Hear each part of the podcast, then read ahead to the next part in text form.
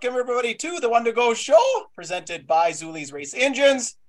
It is Coach Kraus in the Donny Schatz shirt, I'm assuming. It is the star of the show, Ryan Aho, with the Jason Feger hat, I'm assuming. And nobody, you probably don't remember me, but my name is Puka, and I'm uh, very happy to be here. Yeah, no flat bill hat, no visor, no, no I, don't, I don't know what to think. Yeldon Honchad was looking so good at the Dottie Classic last night with the Doty Classic with the flat rim and the ears in, ears in too.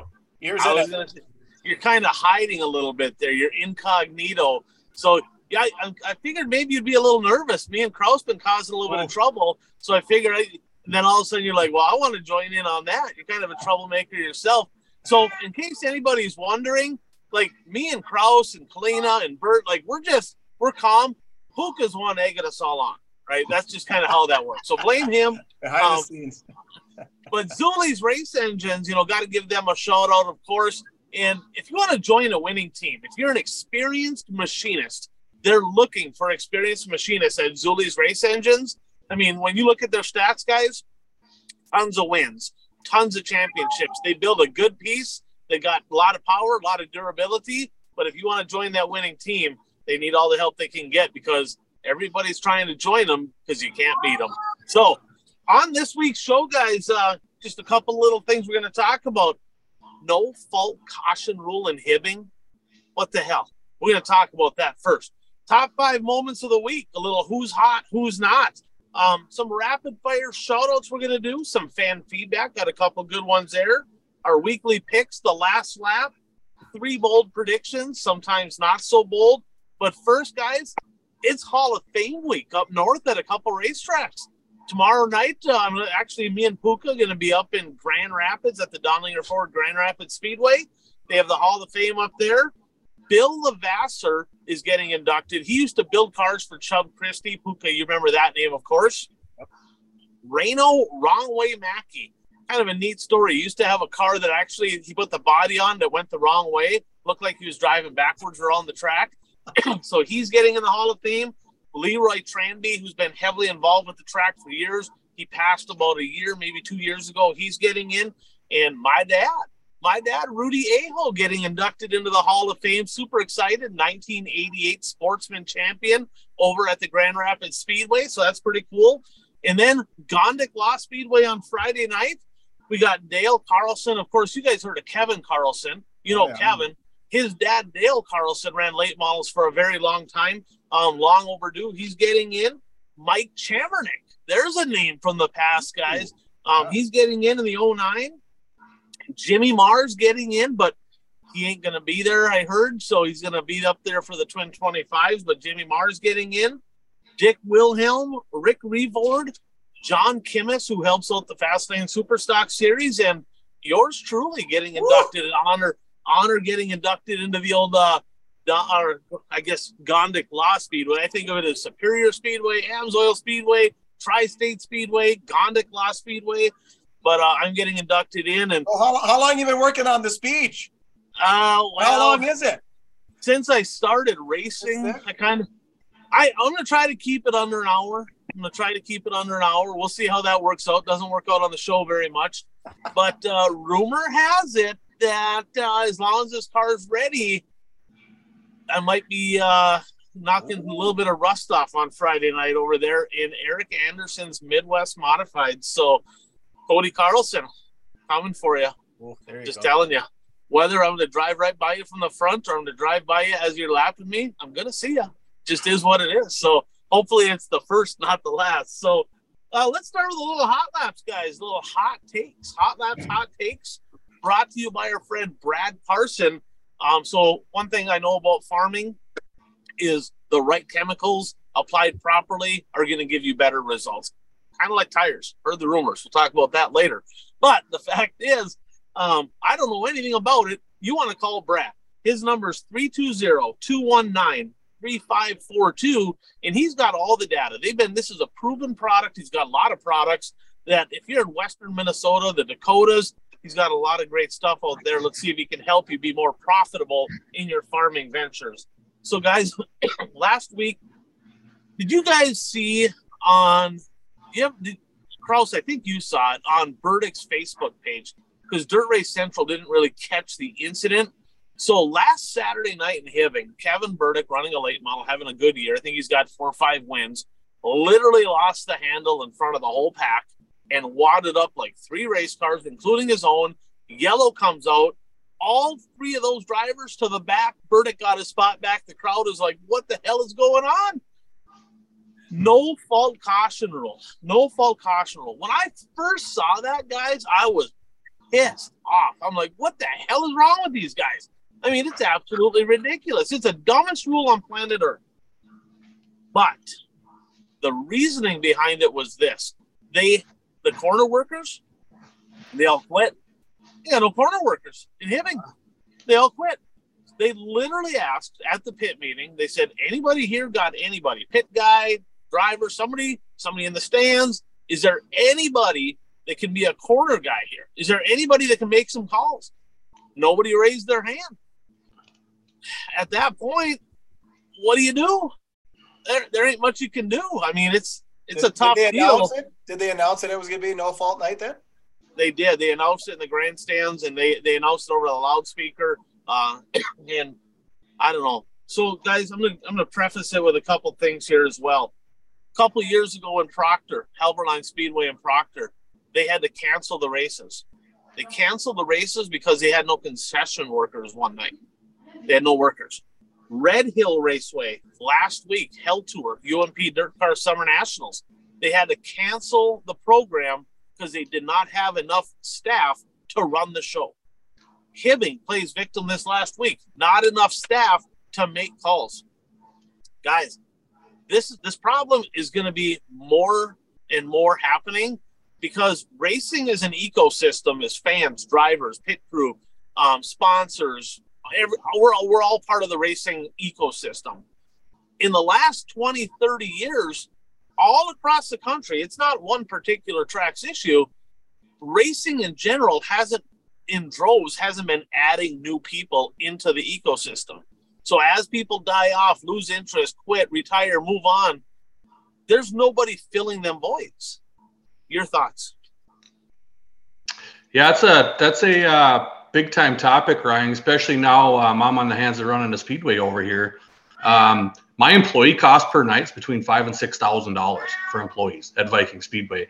And if you don't start paying these people, they're not going to show up. Um, we're paying our concession workers twenty dollars an hour. Um, that's what the going rate is around town. That's what we're paying them um, and you have to. And it, at the end of the day, your uh, your beer margins and your concession uh, margins are where you're making your money. Um, and we're paying corner workers. Um, everybody at Viking Speedway is getting paid, and it it's tough. It's tough, and you have to find the people. And then when you do get the right people, um, you have to make sure you take care of them. Um, so I mean, I can see, you know, I mean, what else do you do? You got to go to the no fault rule, and I you, I know I hate that rule. You hate that rule um, if me and you raced with the no fault rule, there'd be two cars on the racetrack. Uh, it'd be the 71A and the 29 Superstock. We'd be the only cars on the track. Um, um, but yeah, no, it's tough. It's it's and like I said, you, you it's um, you got to make sure you're taking care of your employees. You're paying them. Um, you kind of got to wine and dine them, and then you got to find some people. Like we've had employees at Viking Speedway for years, or we're talking years.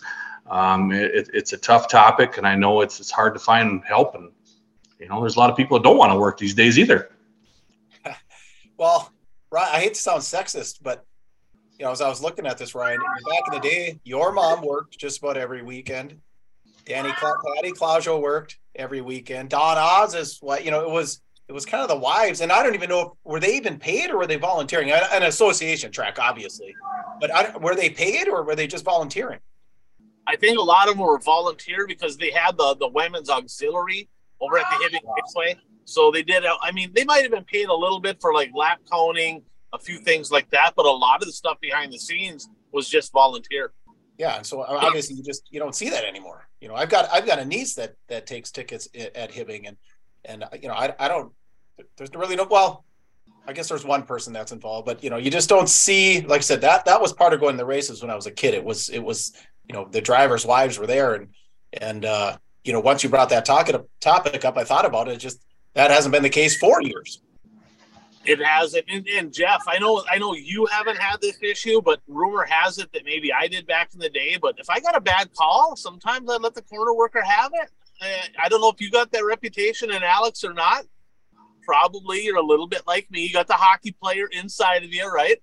So, you know, that's part of it too. You know, I mean, the corner worker, it's a tough job. Court flagman's a tough job, and you know, it kind of makes you when you see stuff like this it makes you appreciate some of the some of the folks that have been around that have been taking a beating for 20 30 years right? There's people whether it's track prep people or officials or whatever some of these people they just know that they're going to the races on saturday night. They're going to get their ass chewed by at least one person and somehow they keep coming back. I ladies marry that guy. Okay, marry that guy because he can take that kind of abuse. Marry that guy, right? Well, well, well so, speaking of that, did you guys see the news on Volunteer Speedway? I, I saw a little something there. Go ahead. Yeah, well, that's you know, it's run by well, Vic Hill holds the lease, but there was another family that was running the track, and they came out. But yesterday was it yesterday, Kraus? I, or day before, yeah, whatever. A couple day or two ago, yeah. Yeah, yeah, we're done. We're you know we're sick of listening to it, and uh, and they said we're turning off the comments because we're going to get the last comment. We're done. No more racing. Um, they figure there probably will be racing because Vic will pick up the pieces. But um, like I said, people just get sick of the bitching at some point. Yeah, and, and quite honestly, we're all perfectionists, right? We we want things to be done a certain way, and and I'm guilty as much as the next guy. You see something, you're like, what the hell are they doing? You know, and that's just how it works. So probably starting with us, we probably got to tone back a little bit on being overcritical. Sometimes we see stuff that is like, really, what what the hell are you doing? But sometimes I can, I'll, I'll admit, I can be a little over judgmental. But the other thing is this, you know, and this is a challenge to all all of us, right? Whether you're a driver, a fan, a crew guy, whoever. I challenge people to bring new people to the racetrack make that a goal. Try to get new people. One thing I like about um, Viking Speedway there, Kraus, is you guys have a curfew. Like I hated it when I raced. I'm like, I hate the curfew because we get cut laps, right?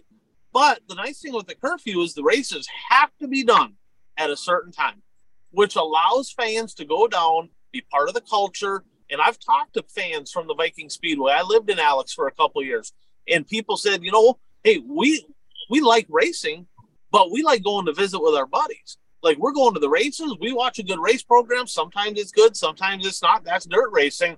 But afterwards, we're going to go down, have a beer or two, hang out with our friends down in the pits. That's something we got to see more of. And I got a question for both of you on this. So, so in Viking Speedway, big half mile, a lot of room in the infield. You guys all on weekly shows pit in the infield. Puka, you remember back in the day, Hibbing used to pit in the infield races would get done and there would literally be a line going down next to the stage tons of people waiting to go in the pits okay so jeff the first question's for you. Do you guys still get a bunch of people coming down afterwards? And puka i'll let you follow up by do you think as many people go in the pits after and Hibbing today as they did back in the day when the pits were in the middle? Yeah we actually just talked about this on our podcast. Um, and the answer to that your last question is no. I don't think many people come down. Um, it's one of the reasons why we went 17 and under free at Viking Speedway to get the kids involved, get the new generation, and get those kids down in the pits. Um, and like I said, we were taking some heat for too long a program.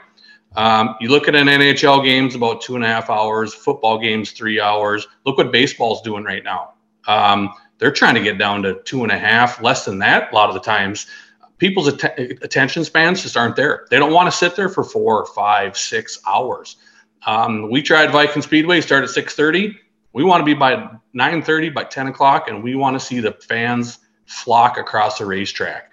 Um, and we've been doing that lately. Early on the year, the sun was still up when they were coming across the track, and it was it's awesome. You know where I parked there at Viking, I've been parked there for years. You can just see the fans and and the drivers love it, and you're handing out cards and you're having fun, and um, that's what it's all about, and that's what you have to do. You don't want to see haulers leaving before the races are over, um, and you know the fans come down. They want to see their favorite driver. So yeah, it's definitely it's definitely an issue. It's something that needs to be addressed. Uh, like I said, it's a lot of people these days. They want to get in, they want to get their stuff done. Um, hey, they know there's going to be an intermission. Fans understand that. they don't want to see water truck races, um, and they want to they want to see action. Um, they want to be able to maybe win some money, some 50-50, and they want to get home. So yeah, it's definitely um, you want to keep it as short and exciting as you can, um, and get you have to get those fans down in the pits afterward.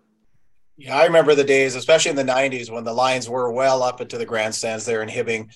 My question is, you know, because I moved away for a long time, I, I guess I kind of wonder when that ended. You know, because I, you know, I moved in 2001, and we're in Montana for five, six in Chicago. So in that six years, I guess when I came back, I just I was I was over in the kennel for a while over there on the side, so I'd go into the pits the other way. But but yeah, there were a bunch of people that, and that is when the pits were still on the back, and everyone walked across the track and and the pits were out full of people. You were always there. Lights were on. People didn't leave. And then you remember they pull the rings to the front stretch sometimes. And uh, that's kind of where the party, well, the party would start in the pits and the party would end, you know, kind of in front of the grandstands there in Hibbing. There were bonfires some nights and that kind of thing. So, uh, yeah, the, the, I don't know if the fan has changed or if it's the culture that's changed or if it's both. Guys, think about this, right? You talked about sports. You talked about I mean, you guys just had a concert invite at Alexandria. You think about hockey games.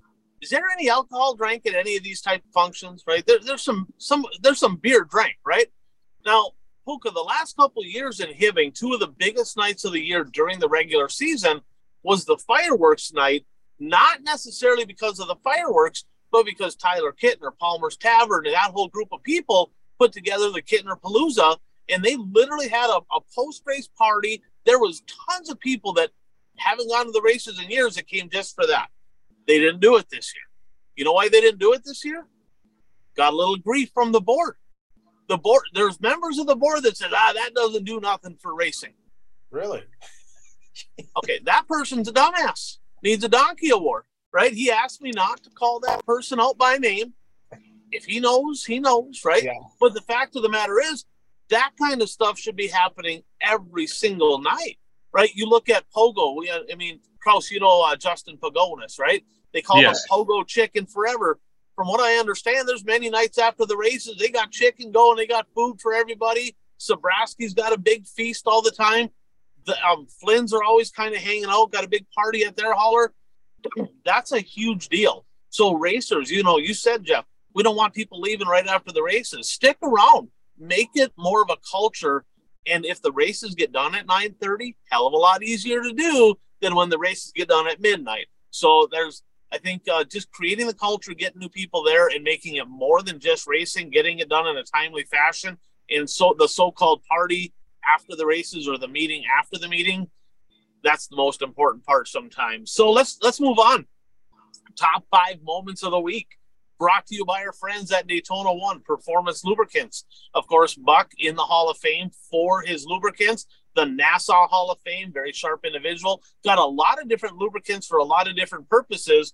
The one we're going to talk about, though, is for tires because, you know, Jeff and I have talked about it. Bert and I have talked about it. The cost of racing through the roof, right? We know that. His passion, his goal is to bring that cost down. How do you do that? Make your stuff last longer that's what lubricants do, make stuff last longer. Well, if you have the right lubricants on your tires, that's going to make them last longer. There's people I know using their products that are running their tires three, four, five nights still competitively as compared to half of that in years past. And when you get to the prices we're paying for tires now in WISSOTA country and you look at UMP country, I'm telling you what, that's not sustainable. So, what you're going to want to do is call Chad at 507 828 3536. Ask them to get you a little information, inform you about the products they have to offer at Daytona One Performance Lubricants. So, number five, ladies' night over at the Brown County Speedway. So, first of all, Maria Brooksick's been, I mean, she's been one of the top street stock drivers in WISSOTA for a while. That's number nine for her. But the old wild child's daughter, mini wild child, I might call her, Morgan Ward Gross, got her first career win in a WISSOTA late model um, this past Friday night. Her last win, guys, 2017, when she won three modified A mains. Um, I tell you what, it's kind of a little bit of a momentum builder. What do you think? You guys are both sports guys. Last week she wins at Brown County. This week, Dakota Rumble. Can she carry that over and get a couple podiums this weekend at Brown County? Well, it's definitely going to help the confidence. That's for sure going into that deal, especially from that area. There's a lot of money on the line out there. I know um, that's a big deal out there. Um, that Rumble is a huge deal. It's an annual deal. It's been going on for a long time. So anytime you can get some confidence, definitely that's a big thing. You know, she's got good equipment. Morgan does. You know that. Um, and I'm sure um, it probably helps. I'm sure Lee's helping out a bunch. I think that's probably helped the program out a little bit too, no doubt about it, because he's been he's been pretty quick in that mod too. Um, so um, and then Maria, you know, I got to know her and her husband a little bit. I ran that streeter there for a couple years, so I, I, always went out to the. Actually, won the one out in Casino there the one year, and and um, got to know them. Super nice people. I mean, really nice people. You want nice people in auto racing? Uh, go talk to Maria Broksick and her husband, and um, they they're just you can just walk up and talk to them, and she's she races and she's she drives hard, but she's clean. Um, so it, it's good. It's I think it's. Uh, it's just something else to expand the fan base too. Uh, when you see women winning races, and I, I think that's gonna um, carry over, and stuff like that can draw new fans too. So it's good to it's good to see that uh, you know, especially out in that area because it's super tough to win out in that area as well. It's good to see them doing well. Yeah, real good to see Morgan doing well. You know, now she's got one up on Dad. Wasn't wasn't he on the not so hot list with you a couple weeks ago or last week? So uh, she's got one up on Dad. That's good to see. So keep it keep it rolling, Morgan. hey, let's jump to number four, Viking Speedway this past Saturday. Big mod race over there. Cruiser, what happened?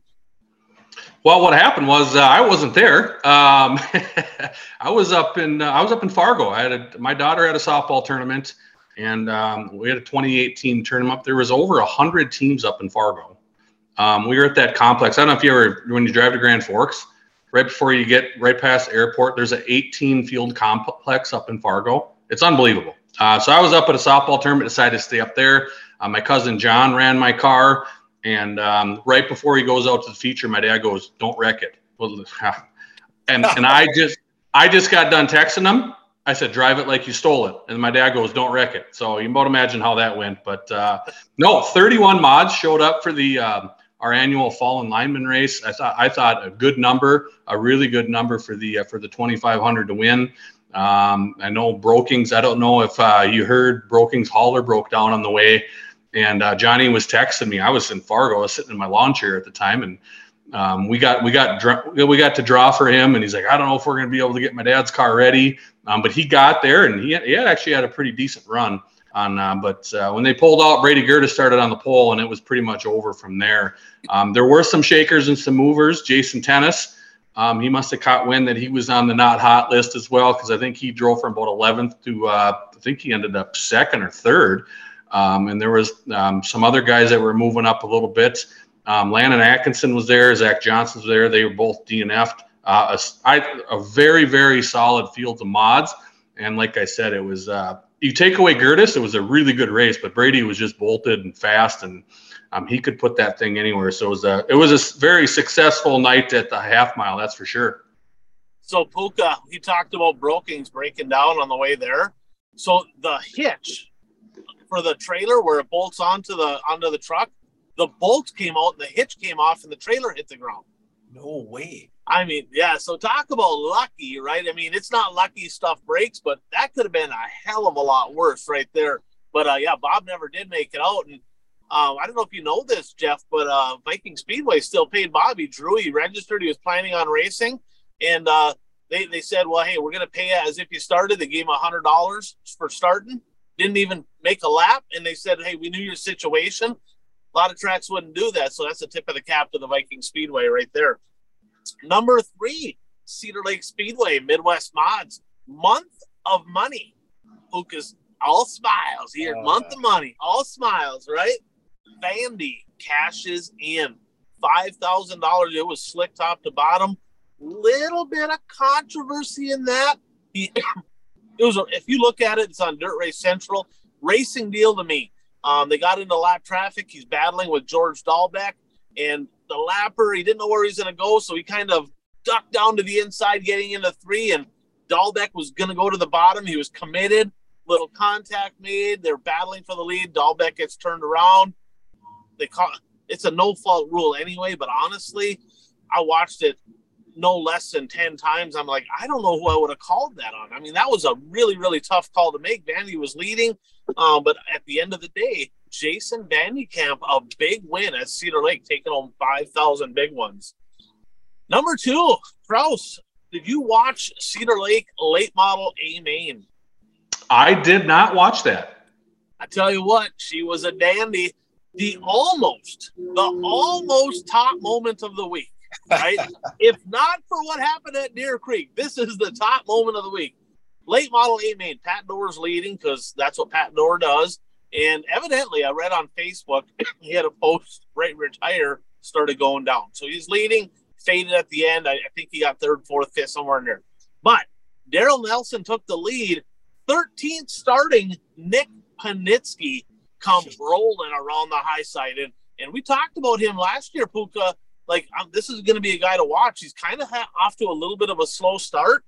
Last corner, last lap pass on the Hermantown Hammer to beat him by just a touch more than what the next guy won at Deer Creek. It was a photo finish at the line. Great run for Panitzke. Um, I talked. I got some friends that said he's a class act. Um, drives like it. He's a very smooth racer, and uh, man, I'd like to see a lot more of him because he's really fun to watch. And number one, the moment of the week, Puka, this uh, race you did watch. This one I did watch, yeah. So down at Deer Creek, so uh, Hudson O'Neal has control of what the last 25 or so laps. There are a couple of cautions late, bunch up the field. Uh, last lap, he bobbles a little bit coming out of two, which puts Bobby Pierce on his rear bumper. I think Bobby Pierce said I was driving in his gas tank. And uh, uh, coming out of four, yeah, Pierce, of course, slide for life. And and Pierce makes it stick and wins by inches. As a matter of fact, very controversial because it looked like Hudson was actually well, Hudson did get to the flag stand first, but of course the finish line was not the flag stand. So it took him what Lucas officials 10, 15 minutes to declare the winner. Yeah, somewhere in that neighborhood, two one thousandths of a second. You know, so they they went by the scoring loop, which ultimately that's what you have to do. That was the right call, was definitely made. But there was a little bit of banter. Actually, the last couple nights, you know, watching late model racing, they were talking about it. They're like, the loop is here, right? The flag is here, the loop is here. And I noticed some tracks actually have a line. If it's not right on the flag stand, they have a line on the wall or a post in the infield. It's not real common that you need that, right? But in this situation, it did. But hell of a race there. I mean, let's be honest. Every race all weekend long at Deer Creek was really good. I mean, hats off to the track prep crew down there. Um, just absolutely phenomenal. I remember, I don't know if it was last year or the year before, it just seemed like it took rubber a couple different times. And this time here, the track was just top notch. What else stood out to you guys from the Gopher 50? I got a couple things here. Um, what else stood out to you over the weekend from down at Deer Creek? I, I thought the big thing was the track prep. I thought um, I thought Thursday it actually was started off a little sketchy. Um, then they're like, we got to get the water truck out here, and they did that. And um, when you, there was multiple Pierce. There's a lot of guys that said, boy, um, tracks up here have been racy. They've been three lanes.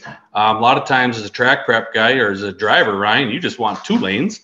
Um, you know, they had three lanes. I thought, uh, and I thought the track prep was. I thought the track prep was the was the story of the week at Deer Creek. When you when you get that amount of talent um, there you got to make sure you have a good racetrack because um, they were slicing and dicing everywhere and it was fast. That was fun to watch. So I, I thought definitely, I thought the track prep was uh, was the number one. Uh, got the got the uh, got the definitely got the trophy and not the donkey award.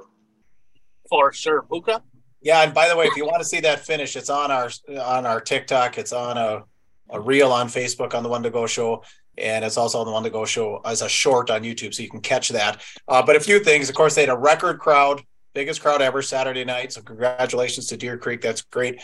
Uh, the wall's getting a little low there. Did you see Clanton go off? He didn't roll, but he went out. So the wall's getting a little bit low. So they might have to kind of work on that. Either either, either shave some track or or build up the wall. Uh, but one other thing I heard is that they actually do like a pork chop feed for the racers, all the competitors on, on one of the days, maybe it's Saturday morning. So I just thought, again, you know, these people are coming from all over the country, uh, way to show their appreciation. So I thought that was pretty cool. How about you, Ryan? It's a class act operation. You know, I started racing down there back uh, around 2000, 98, 99, 2000. I went down there with the super stock in the Queensland family. Now, of course, it's Mike Sorensen, Queensland, they're tied together. You know, they're kind of co-owners there. But the Queensland family, when I'd pull into the place, they'd be like, "Hey, we appreciate you coming." You know, just I mean, first top-notch business ran racetrack. I mean, it's just first class all the way around. I was a little surprised on car count, but the quality was good, right? They had like 30, less than 40. I think it was like 37 late models. Um, less late models there than they had at some of the Hell Tour races, right? So I was a little bit surprised, but the quality was good. The racing was good. And, and that just goes to show you don't need 50 or 60 late models to have a phenomenal race program. They had 37. It was great every night. Little bit of drama night number one, right? We talked about Clanton, but kind of uh, setting the mood for the weekend. A little bit of drama between RTJ and Hudson O'Neal. I, I was kind of surprised. So they, in the heat race, there was contact. In the feature, there was contact. RTJ kind of gave them the bumper after the race. And it, it seemed like it was way after the fact, like two hours or something later, that they made the decision hey, we're disqualifying RTJ. I, your thoughts on the timetable there? Should they have made that decision a little quicker, or maybe they did and just didn't announce it? I'm not sure. Well, was it it was the contact after the race, correct? Yes. Because I think um, someone he ch- RT chased down Huddy, correct? And then maybe it was he stuffed him pretty good. There's no doubt about it. Coming, I mean, you're coming to the checker. I get every spots. You need every spot there, but um, I, I thought it was at least an hour and a half or two hours after the race, and they come out with an announcement. I, I, I don't know something's fishy there. I don't know. Um, I don't know. Maybe Mister Mister Rocket Man had to go have a talk with somebody there, and hey, we're chasing him down in points. I'm going to take an opportunity here. Let's get this guy DQ'd. Who knows? Who knows what was going on there? But yeah, I thought something. Um, a, I didn't think it was very violent to what he did. You know, I'd rather see a fine than a DQ. Um, but um, you know, it is what it is. I, I, thought it was definitely a little late. Yeah, I echo this. Uh, Coach Kraus's comments, you know, and that's what they used to say about the World of Outlaw late model series when the Rocket One was on that series, right? The Rocket One car runs the series.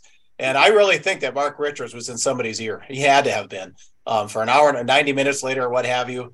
Um, like like Coach said, there's something fishy going on, and my guesstimate is that uh, Mark Richards was in on somebody uh, chirping and chirping, and eventually something got done yeah, that's my speculation too. A uh, little shout out here, Dustin Sorensen, right? So he's been kind of struggling all year in that late model. He rolled out a top 10. He got ninth in the big show. So a, a solid top 10 finish for the 28 house car. Were you guys surprised that there was no Brent Larson at the Gopher 50 in his home state? Well, absolutely. And then I think he showed up. Was he not at uh, Dubuque and Davenport? Yes. So that, so that, makes zero sense. When, when I saw him there, I'm like, well, and I don't know, like you said, it's, it's hey, I didn't race at Viking Speedway for probably the first time in 27 years, uh, as long as I've been running a super this last weekend, but 50,000 on the line. And like I said, he's been running a lot better. He's been a lot quicker lately. Um, so I was definitely super surprised. And I was really surprised to see him, you know, at, at Davenport and then and Dubuque this week. Right. Well, his, his son's racing now, though, right? Yep. That was that's what I thought. And in a B mod? Well, B mod and a super. Oh, okay, okay. Because with the B mod, with the month of money thing, I don't know if he wanted to be at Cedar Lake, uh, you know, but uh, that that was. I just thought, well, you know, because that that happens when people, you know, people start getting kid. Look at Buzzy, you know, he slowed way down. I, I mean, Jeff Provinzino slowed way down when Cole started racing. So, uh, my speculation was he wanted to be with his kid. Yeah, that very well could be. So let's jump into speaking of Sorensen, little who's hot, who's not. Brought to you by our new sponsor, Puka, Fastlane Motorsports and Powder Coating of Ashland, Wisconsin. Of course, the title sponsor of the Fastlane Superstock Series. A uh, little shout out to Dennis McCulley, right? The former WISSOTA board member who does such a great job with that series. But Fastlane Motorsports, they service multiple racetracks in the area. They build the Galloper chassis, but they don't just do race car stuff. They do custom fab work. They do powder coating. They do sandblasting. They do it all, and you're not going to be a better guy than Chris Redding at Fastlane Motorsports and Powder Coating up in Ashland. So, guys, a little who's hot, who's not. Um, let's start with who's hot. You know, whether it's national, local, both, whatever you guys got. Puka, let's go ahead and start with you. Who would you right. say is hot? Well, like I said, Nick Beninsky, because he he grabbed one uh, at the Masters too, didn't he? He did last year. Last year, not this year. Last Oh, year. not this year. Oh, okay. So Yep. sorry, folks. I'm not as dialed as I should be. But um, and then of course Bobby Pierce. I mean, Bobby Pierce is is in the last couple of three weeks. I think you could argue that he's probably the hottest driver on the national scene. How about you, Coach? Kraus? Oh, the who's well, I, I agree with Pierce. I think it's Thornton and Pierce right now are the two hottest late model guys right now is to beat. And flip side is could be scary You know, Mr. Old Davenport got that win last night, especially on a little quarter mile. You know, he's kind of a likes the bigger track kind of guy. You know how Davenport is, so it was, it was you know all of a sudden you're going to get him rocking again.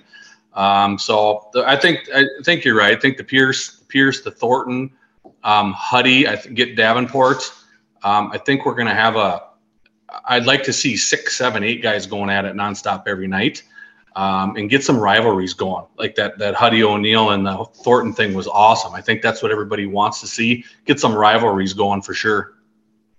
Yeah, on the national series, I gotta I gotta echo Bobby Pierce. Right? I mean, it's kind of a big three: Pierce, Huddy, RTJ, in no particular order.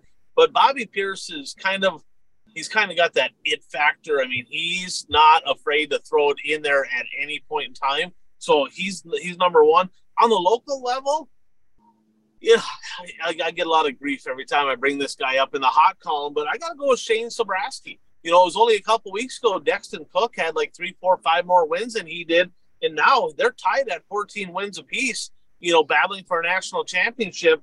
Looking at it, um, I think that uh, Dexton Cook there, Kraus, only has one 112 point show.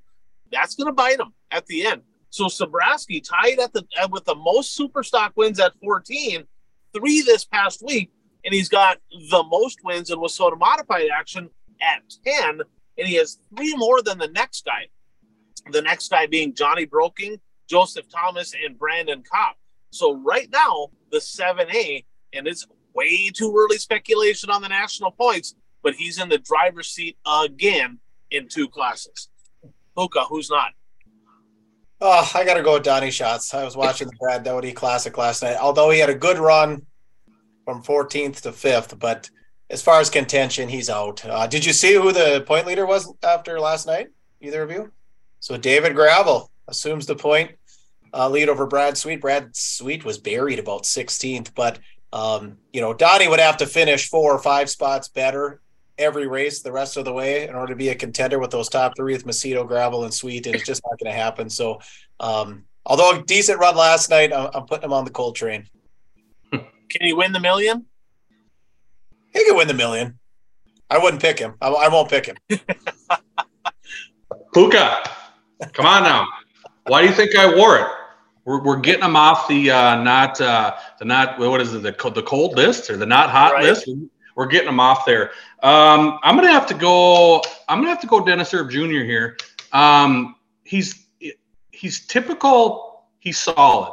You know what I mean? And he's he's been here and there, and um, he's I think he's a he's a likable guy. Um, I think he's someone once he gets rolling. He was actually rolling pretty good on the bottom there the other night, and um, you know I think he's a guy. He, wants to see more wins. There's no doubt about it. And, you know he's he's got he's got the title of the world outlaw champion under his belt now. This going into this year, and uh, the competition's obviously a little bit more stout this year. But um, I think he's one guy I would like to see Dennis Erb Jr. pick it up a little bit, and I think he will once we get rolling here, and and um, and hopefully he can pick up some wins. Anybody locally or no? Uh no, I've st- I just still got to stick with the uh, stick the 29 and the 52. Um, I think uh, we're st- we're still sticking with the 29. Here's the great thing about the 29 car right now. If I qu- happen to qualify, like they're gonna my point average is so bad. Like I'm gonna be starting like going into turn one, and then the rest of the guys get to take the green back coming out of four. That's how bad my point average is. So, um, and hopefully uh, we can get going. And then you know JT, hey, he had a great run. He was really really good. And actually, he got if it wasn't a couple cautions. He got kind of shuffled back on some of them restarts. So um, he must have watched the one go show two and said, you know what, you know what, Kraus, I'm I'm gonna get on the hot list. You guys park close enough to Victory Lane. You should know where the hell it is. I'm just saying. Well, there's definitely a few wins between the 29 and 52. So, but uh, the flip side is we're not getting any younger. Um, but we do have one. We won on the same night here a few years ago over Memorial Day. So hopefully we can get back in her this weekend. Right there, you go. And I'm gonna go. I got a couple here. I got Nick A out in the Midwest mods, just flat out washed up, done. He's he's probably never gonna win a race again. Um, all right, Nick, we'll give it a try. Dustin Sorensen in the late models. You know, big talk last year. Hey, Dustin Sorensen, USMTS champion, big payday. He's jumping into the house car. It was big news, right? He's going to be the house car driver for Mars. Guys, his career's gone backwards. Pretty solid run, top 10 at the Gopher 50, but he's been, he's run challenge series stuff. He's been a non factor, absolute non factor, and uh, extremely disappointing. And I'm wondering, a, a person's got to be curious what his psyche is, right? Because is he is he sitting there thinking, well, crap, if I would have just stayed in the USMTS deal, I'd be battling for a big payday. I could maybe win that back to back. Instead, I'm flailing around the middle of the pack in this thing. Not that it's a bad car, it's just not working out as of yet. So Dustin Sorensen, not hot. And on the national level, I'm going B Shep.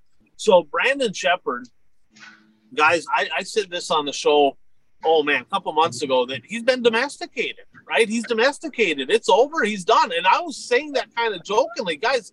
I'm being honest. I think that's actually it. So you see videos of him. He's with, and there's nothing wrong with it, right? He's with his kid. He's doing all this stuff. That's all great. That's great, right? But the hunger's not there. It takes a special mindset to com- continue it, right? Donny Schatz, 10 times, 10 times, right? Um, you are World of Outlaw champion. Um, you got Brad Sweet, four in a row, battling for his fifth. Brandon Sheppard, uh, three, four years ago, was the top driver in super late model racing. Is he is he at that stage, guys, where he might be a little burnt out and he's just I mean, he didn't forget how to race. He still knows how to compete. He's still great race car driver, still knows how to set cars up, but we watch him in the Rumley car, right? And, and I think he got third or whatever the one night, or whatever he got. I think it was around third or fourth. And you had drivers banging the boards and they're sliding, and you hear you got Brandon Sheppard rolling the middle. I mean, you can just tell and you guys both know this because you both compete. When you have that confidence, there's that little extra, right? It's like you, you know your talent will bring you to a certain level, but talent mixed with pure hunger and that like burning desire that I have to win, he's missing that. That's gone. That's hiding. He no longer has that, and and that's what's keeping him out of victory lane. Is it just does not seem like the fire's burning as hot as it once was your thoughts on Brandon Sheppard? Well, there's a couple things I've noticed. Um, he's let off and he's gave room to a couple Longhorn cars. He's had a chance to. He would have been in that Rocket One car. Uh, McCreadie or Davenport would have been sitting in the fence. And there's been a couple times I thought, "Well, you're clear of him. You should move up on him," and he hasn't. Um, and I get, I 100% get, but at the end of the day, it's, it's your job. It's what you're racing for. And if you're clear of somebody, you got to give them a little quarter panel. It is what it is. Here I come. You, you're, either letting off you're going to the fence. Um, so I have noticed that a little bit. A lot of stuff going on. I mean, he changed chassis builders and he changed shocks. Um, I don't know what he's got. I'm sure he's got. I know he's got a ton of guys that run with him. Uh, financially, that's not an issue. I know that for sure. So um, he's got family going on now. He's got a lot going on in his world. Like I said, everything completely new. Um, so I think there's I think there's just a lot of stuff going on. I'm not going to rule him out because um, he, he he's a he's a racer. You know, we're we're racers too. So um, I think he's going to come back and um, he needs to he needs to get a couple wins and get rolling.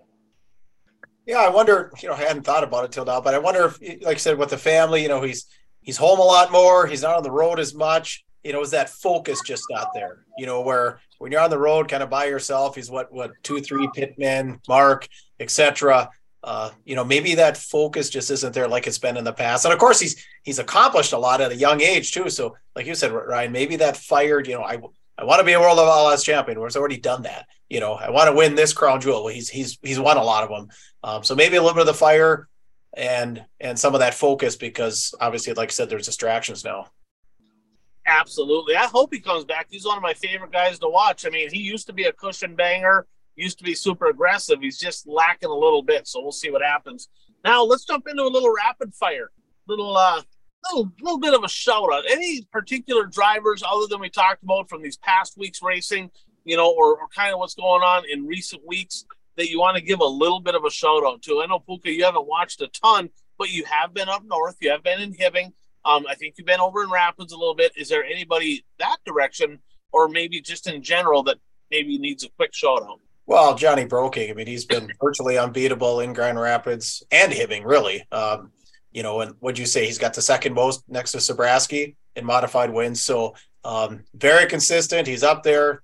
Uh, yeah, he's looking good. He's he's he'll be a contender come come October. I got to hit a couple Viking Speedway people. Um, Tayton Blasick backed it up with a second place finish on Saturday after getting his first career win, and he lost to Ron Sauer. Um, Ron's been racing longer than all three of us. Have, uh, I mean, our age. I mean, he's and you put Ron up front. He's fast and he's feisty, and um, the Sauer name's got a few wins over in that area, that's for sure. And then I don't know if you noticed um, the Superstock winner from Saturday, Brian Hellerman. Um, probably about only his second or third Superstock feature in his career. Brian, uh, he raced against my dad back in the '80s. Um, and he's been racing that long, and he's a super nice guy. And he comes out and he got his daughter into racing. Um, Brooke Ellerman's uh, got a Midwest mod, and his it's actually his son Ben was racing there, a super stock for sure. So um, we had to keep the streak going. That's another new super stock winner this year at Vikings. Been a new winner. I know you don't like that, Ryan, because you want the one to go 29 car to win every single night. Uh, but uh, we've had a new winner. So a couple shout outs. So there's some people doing well up at the big half mile absolutely awesome. So I'm gonna I'm gonna jump over in the modified division. Excuse me. North of the border, Joel Kreiderman, back to back wins up in Thunder Bay. Ooh. This one he won from row number four. Didn't think he was gonna quite get it done, but found his way to the front. Can he make it three in a row here tonight? We'll find out. Um, Brown County Speedway in Aberdeen. Morgan Ward, it wasn't just her first win, the 36 G's of Garrett Gross got his first career win over in Brown County as well. Another guy I want to shout out that this guy is no stranger to victory lane, but God, it feels like it's been forever since he's won three or four features in a year. Dave Kane has been really good. He has been really good. This past weekend, eighth to first and drove by Sabraski to win at Ogilvie, and sixth to first over at the Red Cedar Speedway. Now remember, he won, I think, night one of Mod Wars last year at Ogilvie. So look for that 2C to be pretty sporty this weekend in Ogilvie um, on, a, on the three night swing. Superstocks, uh, yeah, Finlander guy up in Chisholm, right? Doug Koski parking in Victory Lane in Hibbing. You know, speaking of old veterans, that guy's been doing it for a while. Superstocks this weekend, 5,000 to win on the line at the Cedar Lake Speedway. You guys remember who won it last year? Joel Collins. Can he do it again? Can he back it up in the 21X? we'll find out here this weekend. Midwest Mods, they had a thousand a win show at uh, Miller. Brandon Waite got that one done. Um, didn't they have? They had a thousand a win show in Montevideo for the Super Stocks as well, didn't they? Yeah, they did on Friday nights, and uh, the weather played a factor last Friday. I know Fergus I ninety four rained out. Um, and I know I was, I watching Sabraski's post. He said he was chasing the weather. He wanted to go somewhere, and he took the super to Princeton. So car counts didn't get where they need to be. Um, but Zach Schultz got the win, and um, I thought I thought my bold prediction was going to come true. Uh, Bailey Rosh had wheeled her up to second, and and um, it started raining. It started sprinkling, and his car went turn. So I'm oh, like, you got a right, you got a right front shut off in that thing? Yeah. He's like, well, what's that? He goes, what's that do? So he's a new racer. Hey, he, he's a new racer. I said, you just flip that little switch, you tap the brakes, and your car will turn straight left for you, and then you stand on it. So um, now he knows. So it was good to. Uh, wish I had got a little bit more turn on. I know it was a good race. That was a, and hats off to them. They moved that feature second. Um, I know they had a good crowd there, so at least they got that super stock feature in before the rain came. Absolutely. And, and the best battle, I think, for national points probably going to be the street stock division. The Browers just keep on winning. Colt Brower, Braden Brower, them two are just absolutely dominant. Of course, Justin Vogel, he's fast. Tucker Peterson is fast. Maria Brooksick. I mean, keep an eye on this battle if you like the points deal. And then in the mod fours, we're going to talk about this in a in a second here. In the pure stock, so I want to give a shout out. Speaking of ladies' night, Sophie Anderson Okay, she got a Zeuli's motor under the hood, by the way. Okay, not just her first career win, her first and second career win in the same weekend. So congratulations to her over in western Minnesota, getting a couple uh, couple victories out of the way for the young gal from. I think she's over from Willmar, Montevideo, Madison area. She races those tracks, but uh, we'll see if she can stack a few more this weekend. So a little fan feedback, guys, from you know our quick shout out here, buyraceshirts.com. You need hats, shirts, hoodies, apparel. You need banners. You need jackets. Whether you need that for your race team, for your business, for your clubs, whatever, jump on to buyraceshirts.com for all your apparel needs for racers, by racers. That's Jordan Tollison and the crew down in Montevideo, Minnesota. So, Rajer, Rajer, Rajer here, he said, uh, RTJ kind of been the number one driver in America right now. Can Bobby Pierce steal that? Is there anybody else maybe that can steal that thunder by the end of the year? So last year, as we all know, last year Jonathan Davenport was the number one driver in America, over two million in earnings. The year before, I think it was Brandon Overton, right? So this year, RTJ's been super strong. Plead your case. Is, is he going to finish out the year as the number one driver in America, or will it be somebody else? Well, well go, go ahead, Chris. I'll go ahead. It's coach's first around here. Um, I think uh, he, boy, I don't know. He's he's um, he's a racer. He's consistent. Um, he drives hard. I don't think he really cares for anybody else's equipment for the most part. Um, and I think that's probably why him and Pierce right now are number one and two. Uh, they drive hard and they get after it. Um, the flip side is, you know, I don't think, like I said, you saw Davenport win last night. The veterans don't like that. You know, they're a couple young guns, and I know the veterans don't like that. It's, you know, be no different Aho and Kraus in a super stock. You get these new guys coming up. Nah, that ain't happening. So um, the big thing is, I think there's multiple guys that could do it. And I know we talked earlier, it's going to be fun to watch to see who's going to be the king dog at the end of the year. Yeah, I'm, Dave, you know, I'm going to ask real quick before we jump. Make your prediction right now. At the end of the year, when we look on Dirt on Dirt, because they have the number one driver in America deal on Dirt on Dirt. Who do you, who's your prediction? Who do you think it's going to be in the late models cross? Jonathan Davenport. Okay, Puka, wow. you were saying. And I agree. RTJ's been the man so far, but I think Bobby Pierce will have a better second half. And here's why. Well, one of the big reasons is we have six nights of racing at Eldora yet this year, right? We got three nights of the world. We've got three nights of the Dirt Track World Championship now. Pierce is a former World 100 winner. You, you got the big stage. Well, of course, we go to Fairbury for the Prairie Dirt Classic. He's a, a previous winner there. Um, he has raced for years at the USA Nationals. I don't, I can't say if RTJ's been there because if he has, he hasn't done well. He hasn't, you know, and Pierce hasn't won it, but he's had some good nights. As a matter of fact, one of the good nights is the night that that him and, and Tyler Erb got into it back in 2020 or 2021, whatever, whichever that was. So my prediction is Bobby Pierce will have a better second half than RTJ did have first half, and he'll be on top uh, come World Finals time. How about you, Ryan? You know, I, I got to be. I'm, I'm surprised. You know, you're kind of that flat build dude. I figured you'd be all RTJ. You know, I kind of figured you'd be giving him some love, but I think I'm going to have to. You know, uh, I think Bobby Pierce is going to be fun to watch. He he's won everything there is to win at, at Fairbury except for the Prairie Dirt Classic. Right. Has not won that one. I think that's his type of track. I can see him winning that this year. Davenport, that's a good argument. I mean, let's face it, the biggest paying race of the year has been the Dream. He won it, right? And so, you know, when the big money's on the line, that 49 car is super fast. But I think RTJ's just found another gear. I mean, visibly, he just looks faster and he's kind of been there, done that. He's been to a lot of these racetracks now where he's built his notebook up you know, and I think he, he's just so much faster this year than he was last year. If I had to pick right now, I'd say RTJ is going to take that top spot.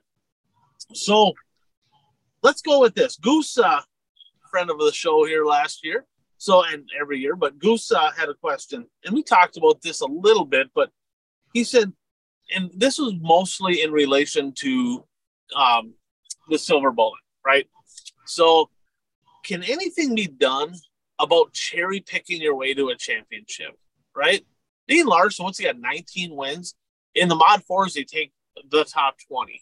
That's what they take. So, what's your guys' thoughts on this, right? You know, this, and, and uh, it is what it is. I got nothing against it. You do you, right? But he lives right by Willmar. There's tracks within an hour away, and he's driving 700 miles away to race for 200 to win against six cars. What are you doing, guy? Right? That's it's embarrassing um, to win a championship that way. Your thoughts? Can anything be done about this? I do have um, a thought, but I'll save that. Right now, no. Um, I think the one thing that needs to be done, uh, this car count deal needs to change. Uh, there's no rhyme or reason that you race against 30 cars. Uh, like Brady Gertis is going to get the same amount that someone ran against 16, and 16 is a decent car. They need to add these bigger shows need to be more points. You know, no different than the, the not getting points for the WISSOTA 100 feature is the stupidest thing I've ever heard. Okay, you, you no points. You run the WISSOTA 100 and you win that, you get no national points. Does that make any sense to you? None no whatsoever. They need to. I didn't even know that. You did, I, I, I didn't either the year I almost won it. I'm like, I, I, didn't even get any points for that. I'm like, what in the world? You know, I'm like, oh, I won my qualifier. Great, big deal. You know, I just almost won the big, I almost won the big show, and I'm not even getting any points for that. So that's something that needs to change. And then there needs to be some sort of bonus for running against more cars. Um, that's gonna that'll that will help eliminate some cherry picking. Um, no different than Tyler Peterson going to Madison on Saturday and not coming to Viking Speedway hey, maybe if there was more points that he could gain, maybe he would have said, oh, I'm going to go to Viking Speedway. So you're, you're not going to stop it. It's just the way it is these days, especially with the car counts. It's not like back in the day with you, Ryan. Um, you, you, had to run 80, 90 shows just to win a national title. You don't need to do that anymore. So it, it's a tough subject, but I, it's, hey, you want to go somewhere and win and win a national title, you're going to have to cherry pick well, there's two things you can do about this. First thing is this, right? So Tommy Bowden had a big week last week. I think he won three or four features last week. Okay. The first thing he can do is also get to 20 wins. All right. Because if he gets to 20 wins and Dean Larson's at 20 wins, chances are he races against more cars. He wins because of the points deal. Okay. So drivers, all you can do about it right now is go win races. Okay. The next thing, and I'm bitter about this one, Callie done screwed this deal up, right? Nothing against Callie, but she she was out of out of place at the WISSOTA meetings. Okay, so this is this is bullshit. So how the points always worked before is there was we don't. I'm not even talking about heat points yet. That's another discussion for another day. But the feature points was 35 points to win, and then it was 33, 32, 31, 30. Okay. Now, the the the substantial reason for that two point difference is this: the show points were 10, 11, and 12. Okay. So if you got second place with a high car count, say 16 or more cars, that was um, you were going to get a 55. If you won the heat, you're going to get a 55 point show. Okay. So if you got a second place with a first and a second with a high car count that's 55 points. If you got first place with three freaking cars, you got 55 points. Okay. So it equaled out. If you went out and cherry picked your way and got a whole bunch of three or four car wins, it wasn't substantially better. Guys, the difference now between first and second is five points. Five points. It's absolutely asinine.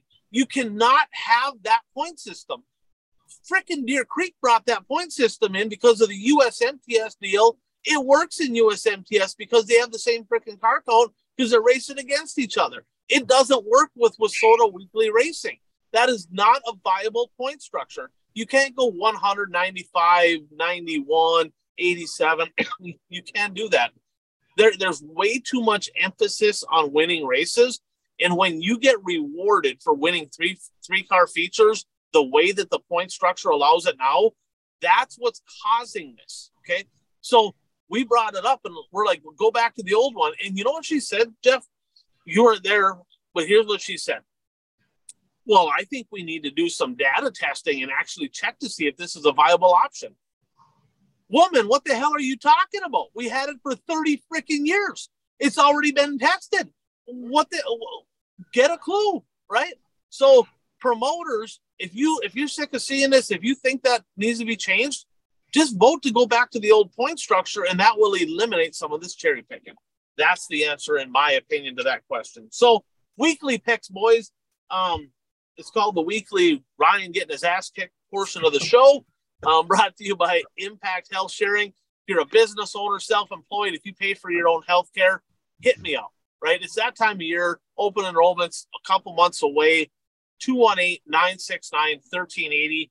I can shoot you over some information. I can get you a quote. You have time to research it, see if it's going to be a good fit. You can sign up for what we have with Impact at any time. There's no enrollment period.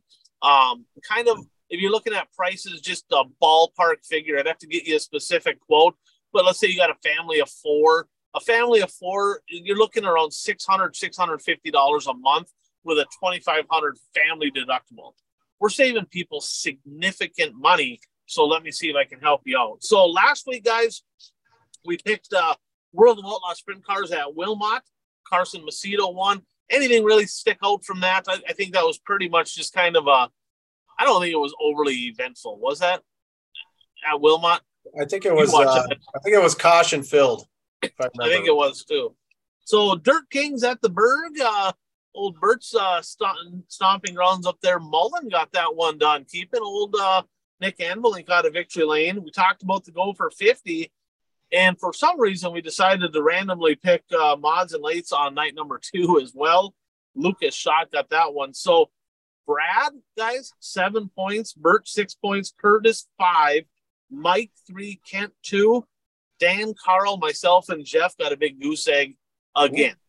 Again, just getting whooped on this deal. So, the standings and the points Curtis at 92. Puka, Bert's at 91. Hey, Ryan.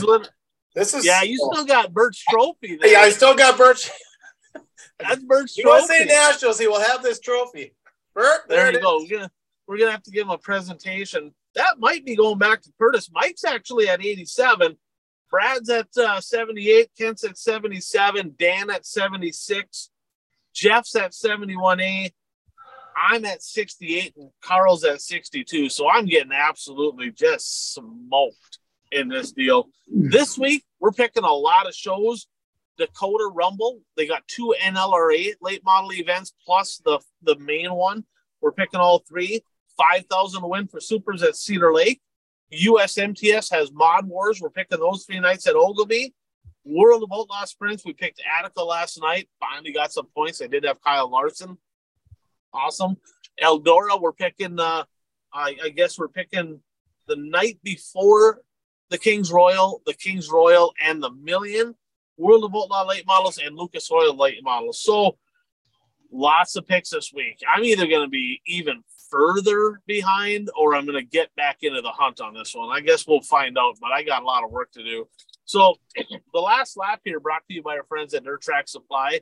Uh, Ron, Trevor, the gang over in Watertown. Whether you, whether you need tires, parts, fab work done, um, they, they service a lot of tracks as well. They do a lot for racing. Um, check them guys out. Give them a call. You know, heck, if you just need to talk racing, they're great a- ambassadors to the sport as well. That's Dirt Track Supply in Watertown. So, a couple events going on this week. We're talking about Ogilvie. Okay, so Ogilvie 5,000 to win for Midwest Mods. Not only, so they added a whole bunch. They actually added to the Midwest Mod purse as well. So they got three nights of USMTS action we got 5,000 win for Midwest Mods. Devil's Lake, 3,000 win for Midwest Mods out there. They have the Midwest Mod Golden Hammer. Next week, boys, XR Northern Storm Week, Monday at Ogilvie. This is Challenge Series for late models, mods, and Midwest mods. You got Ogilvie, Hibbing, Proctor. Of course, you got the Tanner Buy Home um, 444 Memorial over at the ABC Raceway in Ashland um, that that payout is even better. They actually have more payout for that than they do for the other ones. And then, of course, uh, the Twin 25s, a show that's been phenomenal. It started at the Halberline Speedway in Proctor, move over to Gondik Law Speedway, but uh, Jonathan and Troy Powers do a great job with that event. Should should be a good car count. Couple birthdays here. Puka, July 11th. Whose birthday was July 11th? Uh, Mr. Thunder himself, Tom Nesbitt. got her, man. I didn't even how I didn't even give you oh, the notes on that one. Nights a birthday cake at uh, Superior, and then going to Village Lanes, closing that place down. Uh, yeah, a lot of fun on July 11th, or right around whenever it was leading up. We had a lot of fun in Superior. 83 years young, and then uh, Ricky Helms, number 14 Superstock driver up in Hibbing. His buddy Kyle shot us over a message saying, "Give him a shout out, uh, fans of the show." So Ricky Helms, hey, get that thing in victory lane. I don't care if you got to run over Tristan LaBarge to get it done. Now he might care, right? But you know, hey, if you do it, you do it. You got to get a win somehow. Now, sprint cars, big week for sprint cars, million to win, of course, right? What's your thoughts on this Anthony Macri deal? Go ahead. I just uh, I just saw the press release today. I didn't really um, I didn't I didn't get into it. I just saw the release. I was reading some of the comments. It sounds like everybody's pretty much going, "What's going on here?" That everybody's kind of in shock about the deal. That's all I saw. I don't. Other than that, I don't know anything about it. Because that, that's a family team, right? I thought so. Yeah, that's a family team. So it's like him and dad are, you know, something happened. So I guess he's out. I don't think it'll last long. Uh, but what a week to to not. And then is is Spencer Bayston stepping in? Possibly? No, not Bayston. Um, I I don't remember who's stepping in. It's not him. So is Mac are, are Macris related to Hammers? I'm just asking for a friend Uh, because uh, I know that I know that they had some uh, you know that didn't really work out very well for them last year. So I'm thinking maybe I'm not sure. But what a weird week, right? The million week. That's the worst week of all to not be racing. And Bernard let us know too the King of the Creek IMCA stock cars this week at the 141 Speedway, ten thousand dollars to win. Um, that's coming up next week as well. So let's jump into our last segment of the show, boys. Three bold predictions and kind of the rules for this is we got to pick something typically racing related, could be show, could be sports, something where we can actually it did happen or did not happen. We keep track of it. Um, again, I'm losing in this too. That's just what I do apparently. We had a couple come off the board this last week. Uh, I said, kind of had a little bit of a bunt here, just a bunt. I said a new driver is going to win the Gopher 50. Kind of like my odds. That did happen with Bobby Pierce. He never won it before. Bert said Nick and Nick Anvelink would be in Saturday's A main at the Gopher 50. That did not happen. Um, he said Ty Majeski would win the Slinger Nationals last night. That did happen. Wow. Listeners, uh, Justin said Bemidji was going to have over 100 cars on their fan night. I think they were closer to 80. So that was a no. And then uh, we had Nick said there was going to be 65 or more B mods at the 5,000 to win show at Cedar Lake. Puka, did you see how many cars were there? 65. Whoa. He hit that one smoking smack dab right on. And then uh Pro said 20 or more supers at Monty. Weather played a part in it. I know, I know. So they had what they had nine, I think it was um thousand to win. They still paid a thousand to win, which is which is good for them. But uh, only nine cars, super disappointing. Mother Nature definitely played a role. the standings right now, um, I'm at 38.8% correct. Bert is at 42.1. And then I lump you two in with all the listeners because you're not on every single week, right? And uh, you guys have jumped up forever. It was off the board, but now you're at 20% um, correct as far as the listeners, viewers, co hosts, whatever we want to call it. So this week's pick. So Bert sent his in. We got Bert, we got mine. We got you, you two as well. So we'll just take a couple laps here. Kraus, we'll start with you. We'll go to Pook. We'll go Kraus, Bert, Puka, me is what we'll do. So, Kraus, uh, your first one this week. Uh, bold prediction. Um, got a late model special at Viking Speedway this weekend. 1500 to win, 150 to start. There is going to be a brand new first time late model winner at Viking Speedway. Someone who's never won at Viking Speedway before is going to win the is going to win the show. All right. so somebody that's never won in a late model. That that could happen. That could happen, especially with the Rumble going on. A couple of them guys heading there, but sounds like there's still going to be some pretty good cars over there as well. So Bert's first pick here is David Gravel will win at least one A main this week at Eldora. Oh, I'm, I'm kind of going along the same lines. By the way, it's Lance Dewease that's going to be in the 39M Macri ride um, for the million. But I'm going with I'm going with a bold prediction here.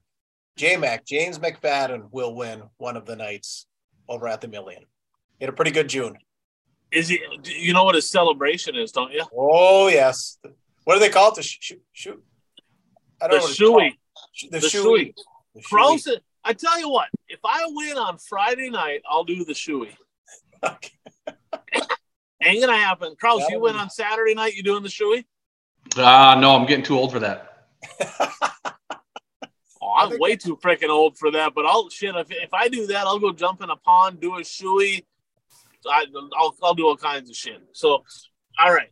So, my first pick, they got the five thousand to win month of money. Was uh, now it's with WISSOTA Super Stocks at the Cedar Lake Speedway. A Wisconsin driver is going to take home five thousand big ones. Last year it was a Minnesota guy. Going to be a Wisconsin driver this year. All right, I'm going. My next one, PA Posse member is going to win the million dollars. So I got to ask you this: If Jacob Allen or Schuchart, one of them drivers that's kind of a PA driver that's in the world of outlaws, are, are they considered posse or outlaws? No, they're outlaw guys. They're outlaw okay, guys. So if, if they're full time outlaws, they are not posse. There's no mix. It's got to be a non world of outlaw regular posse driver. Off the record, off the record, what driver do you think that's going to be? Ah, uh, Brent Marks. That's what you got to go with. yeah, he, he won some big ones last year. So Bert's second pick here, 141 Speedway, King of the Creek, 10,000 to win in the IMCA stock cars next week. 75 or more cars. 75 or more IMCA stock cars at 141 here, I guess, this weekend. Puka, your turn. I'm going bold again. Mod Wars this weekend, right? Yep. At Ogilvie.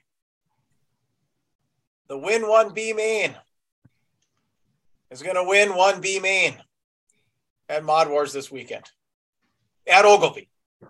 Wow. Going okay. bold. Going bold. All right. That that that is bold. That is bold. All right.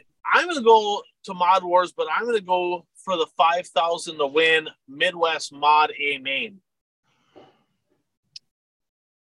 Zach Benson is clearly leading the way as far as uh, wins go in, in B mods. David Swearingen doesn't run much, but he's always in the conversation. Those two drivers, and I'm gonna I'm not gonna go in a particular order, but those two drivers will finish first and second, one way or the other, in that 5,000 a win show on Saturday at Ogilvie. That's good. Nice, nice. My last one, I got a stick since Puka took it. Um, Hot Carl, he's a hockey guy. Do you know that? He's a hockey guy. Yeah, he's a hockey guy. His kid, his kid plays actually kid plays hockey. Um, he's always uh, every time I see him, we're always we, we talk hockey. Um, I think his kid's probably going to be a peewee now in the Elk River organization. So it's good to see, um, good to see us keeping our hockey guys together, and uh, especially you guys know Mac Esty was a hockey guy. Oh yeah. Yep. You know Zach Wohlers was a hockey guy. Oh yeah. Wagman. I, re- I recruited both those guys. You know who else was a hockey guy? Jordan Yagi. Jordan Jordan Yagi oh. was a goalie for uh, uh, Rochester Mayo down there. So we got to stick with the hockey guys. I'm going hot. Carl makes the A main at Ogilvie. Oh. On which night? Any of the three? Well, is it, what, it's just uh, no. He's got to make the big one. Is it? Is it? I don't. I don't even know. It's three, five, and eleven. So it's yeah, just a, just a, just a big show. Just eleven thousand to win one. Okay, hot Carl making the A main. All right, that would be cool. Um, so I got Birch third and final pick here. The smooth operator, as Puka said, is looking to be possibly the number one driver in America. He's going to double up this weekend and win a pair of World of Outlaw late model A mains. So my third one is when Aho grabs that mic on Friday night at Gondik Law the loudest scream from women is gonna come when it's Ryan Aho's time to talk. It's gonna be the it's gonna be All the girls screaming. Mark that one down. That is a bold prediction. I will be there, so I will be the judge. I'll let you know. All right, so I'm gonna need Whitney. I'm gonna need my mom, Brenda, right? I, my sister. Hopefully, I don't even know if she's going. I hopefully, I guess uh, they got some work to do. I I don't know. I, that that'll be interesting. All right. That's about like that's about that's about like the lawn chair one for uh that that's kind of hard to tell. So I'm gonna go for my third and final prediction here. I'm gonna go Dakota Rumble.